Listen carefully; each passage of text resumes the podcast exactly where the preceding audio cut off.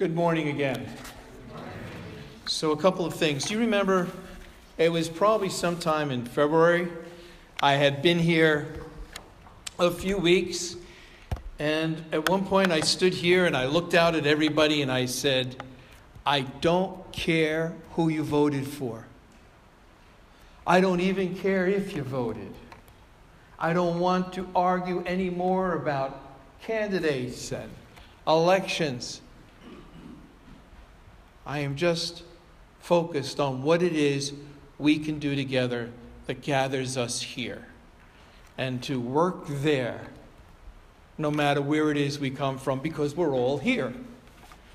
And I say that this morning as a reminder, as a prelude to what will follow, because that's still true. Second thing I would like to point out um, we don't have children here this morning other than those of us who are young at heart, which is all of us that are young at heart. And I would like to ask that you look at the front of your bulletin for just a second. And the inset of the map there with some of the um, explanations, definitions perhaps, of terms or people that are used in this morning's gospel. Think of that map in terms of when it was that Jesus walked on this earth.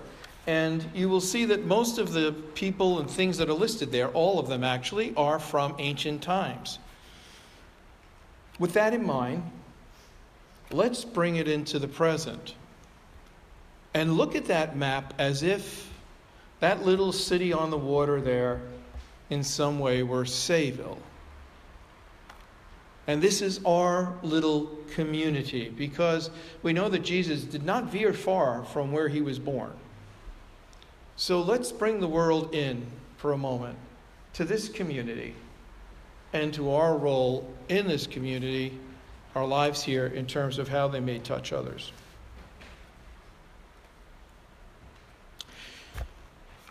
So, when I think of the question, Who do you say I am? When Jesus said, Who do you say I am? And I, I've been asked the question whenever I offer that to others. They say, Well, who do you say you are? And who do you think Jesus is? And in Sean's song, thank you, Sean.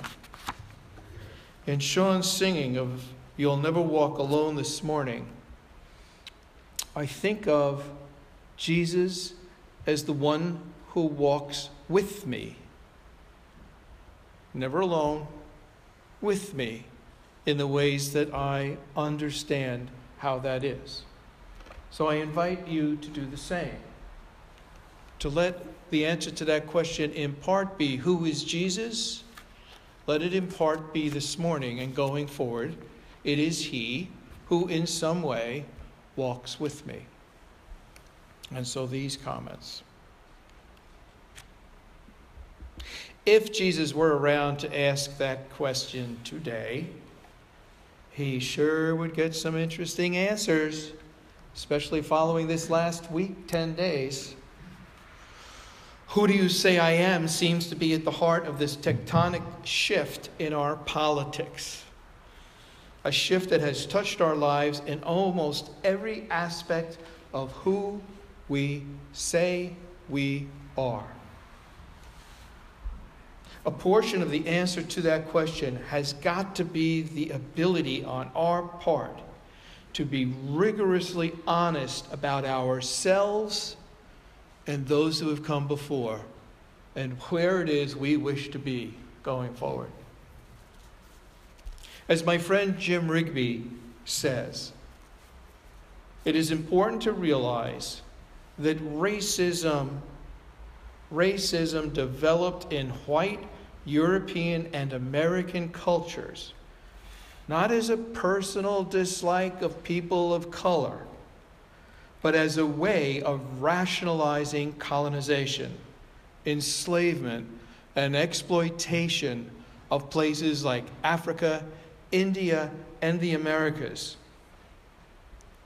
If we try to be personally friendly within the remaining cultural structures of unequal wealth and power, we should not be surprised, says Jim, that we have not removed the roots of the problem.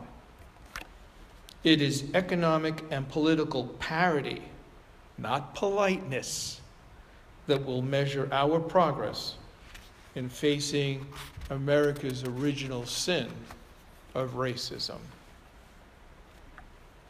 It is why, in the midst of our arguments and our disagreements and even our agreements about many things, why, in our movement forward as a nation over our short history, why, when we see ourselves overtly turned back in the direction of that guilt, perhaps, and the efforts good people continue to make to create a new future, that we react with such energy and even outrage. Many people, I was taught this growing up, many people believe that America, the United States of America, is by definition benevolent. If imperfect, nonetheless benevolent, moving toward a better future for humankind, sort of as a, a composition of all of our lives together with our good points, our struggles, our ideals, and our goals. That as a nation, in some way, we do that moving forward in our communities of faith and other areas from which we gain strength. And central to that benevolence, central to that benevolence, is this concept of fairness. If you've ever taught in a classroom, the one thing that is most important to the kids is that you are fair. That's not fair, Mr. B. So and so and you and me, that's not fair. Fairness for kids, for us, is at the core of respect and trust and a willingness to reach beyond the comfortable for fairness. And greater than that is the knowledge that we aspire to that together. That fairness and parity, accountability, and the benevolent perception we hold of ourselves as Christians, as people of faith, has been sorely tested again this week, again in our history and our herstory. The broad population of our nation, as watched by the world, has found itself face to face with the unwinding of fairness that has become so overtly vulgar that the notion that those who oppose it are in equivalency range with those who espouse it. That uninformed and careless notion of who we are has whipsawed us in outrage, in action, in confusion, in disbelief, in shock, and even awe. The question, the question is do we have to place our hands on the doors of the ovens at Auschwitz to remember that we learned that lesson? We learned that lesson. It is dangerous and malevolent, not benevolent, at any time to think that fine people march for hatred. And the lifting up of our nation's historical inhumane practices as something to which one should aspire as a remedy for the present is wrong. Do we have to go back to the lynchings of 1900s as an example to remember that, in fact, the murder of Heather Heyer was fueled by the same hatred, the same guilt, shame, anger, and selfishness that tied the nooses around those who were lynched, a symbol that is still used today by hate groups, along with the Nazi swastika, the torches, and the hoods, and the Confederate flags. This is not new. But who do we say we are is important because this is now ours to address. Who are we? What do we teach? How informed are we in our faith and our faith based responses? What do we say to one another How do we filter out the noise to talk about what is at the core of the problem, the probably we would most likely move away from? How do we bring the Jesus that walks with us each day in our hearts and memory to bear on the same hatred that executed him? So here's what I believe I believe that moral behavior is programmed in us as much as our ability to learn language. I believe that ethical, moral teachings are, there are no equivalent opposites, that moral, ethical teachings are part of who we are. And that there is only abdication of what is by our inaction to be who we are, not a choice. Abdication, moving away from who we are, moving away from God, perhaps sin, if we go by the Greek definition of sin as missing the mark, moving from God. There is only abdication of what has been given to us as being created out of love. There is no choice in moral authority in my mind. It is We get into trouble when we try to parse it, slice and dice it. And when we do, people are harmed. And our history shows us this. It was on an August day in 1903, the 10th to be exact. In the Chicago Daily Tribune, Teddy Roosevelt sounded a note of alarm, a note of alarm at the increasing tendency toward the punishment by lynching tied to mob violence stating that this tendency is driving the republic to anarchy. He made no mention that the lynchings were mostly used against African Americans. By the time FDR became our 32nd president, president in 1933, 30 years later, at a time of the Great Depression, not much had changed regarding lynching. And FDR had a dilemma, a moral problem. Or did he? You decide. The South was living in a time of Jim Crow, and these laws were held in place by powerful Southern Democrats that didn't want the change. And FDR needed those powerful Southern Democrats to advance his New Deal agenda. And he believed that any attempt to institute a civil rights agenda an anti lynching agenda would sink his agenda for the New Deal with the Southern Democrats. And he may have been right. He was equivocating anti lynching, New Deal, New Deal, anti lynching, equal. Eleanor was not happy with him as we would expect Eleanor to be. In fact, she went at him and she was outspoken and strident against anti against lynching and the need for anti-lynching legislation to the point that the KKK put a $25,000 bounty on her head. According to the National Archives, the blog at the FDR Presidential Library Museum says this The anti lynching movement was as controversial then as the Black Lives Matter movement is today.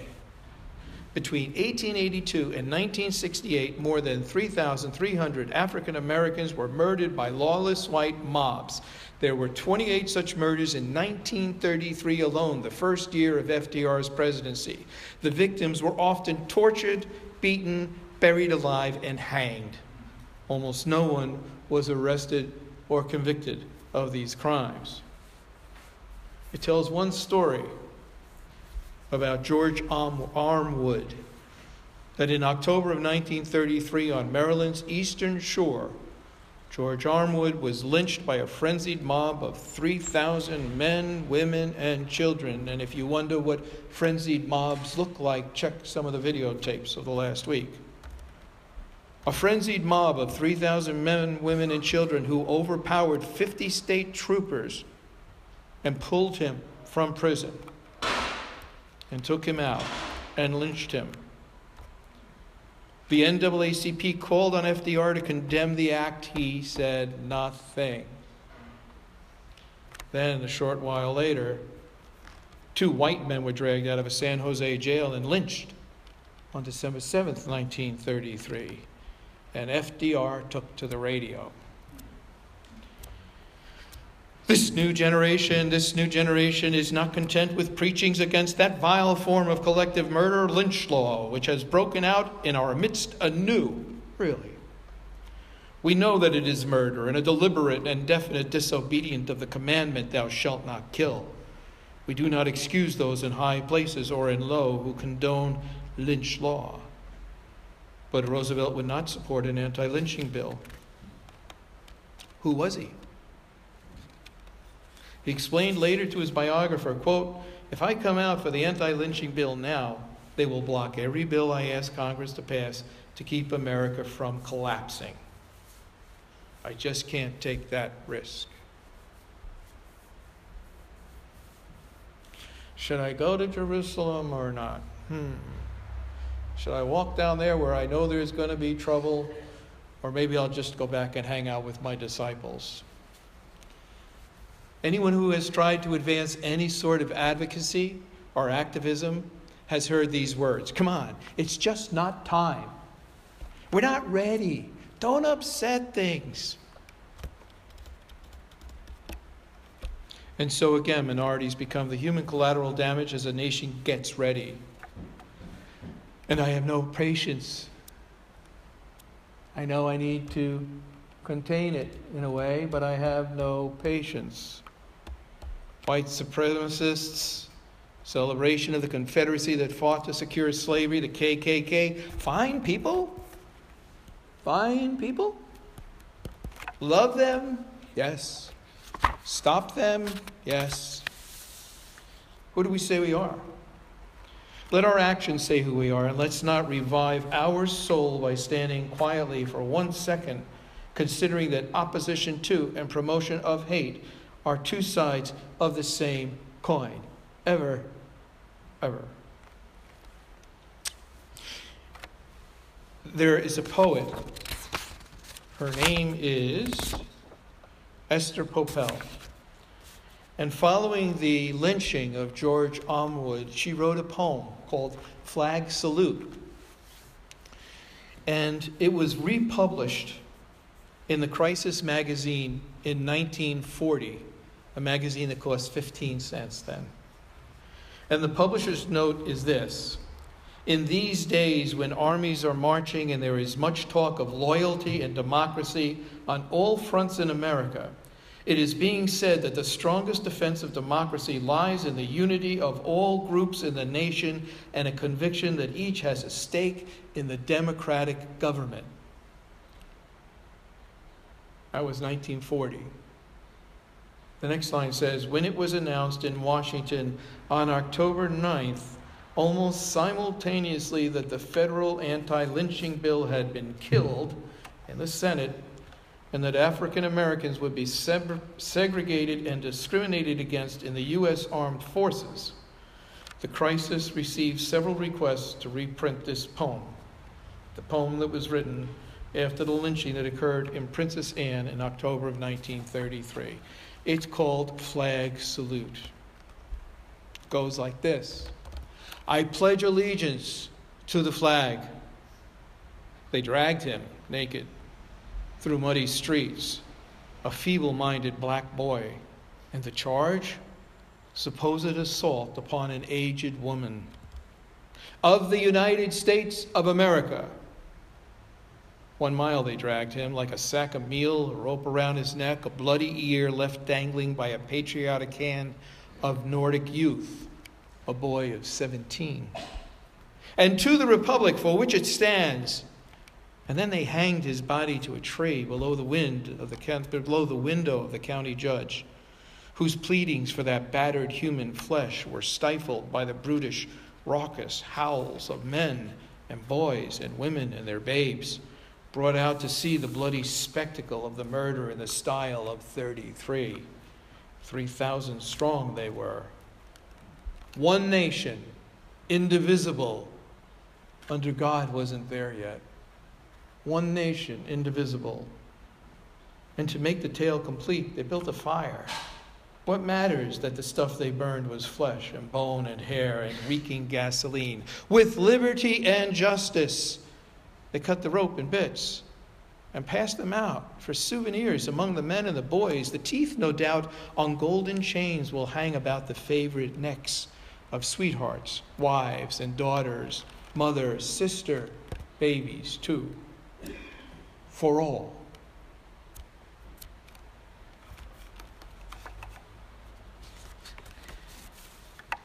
We have to remember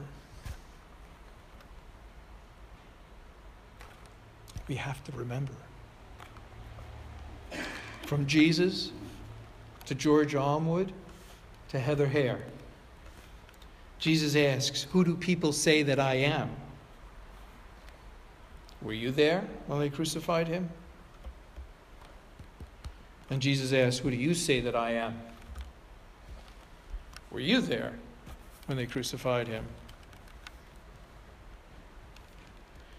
I think if we were there in the only way we can, then all of this should cause us to tremble. When anything other than love is embraced, there is no moral equivalency between the embrace of hatred and violence or words or actions that lead to such things. There is no moral equivalence between that and freedom and love and fairness and justice. None. Who we are and who we say Jesus is is at the very heart of what we do and who we send out in God's name and ours. There is no moral dilemma, just moral action. Moral action is Christians and those who indeed seek a benevolent world that reflects God's love, no matter what. Amen.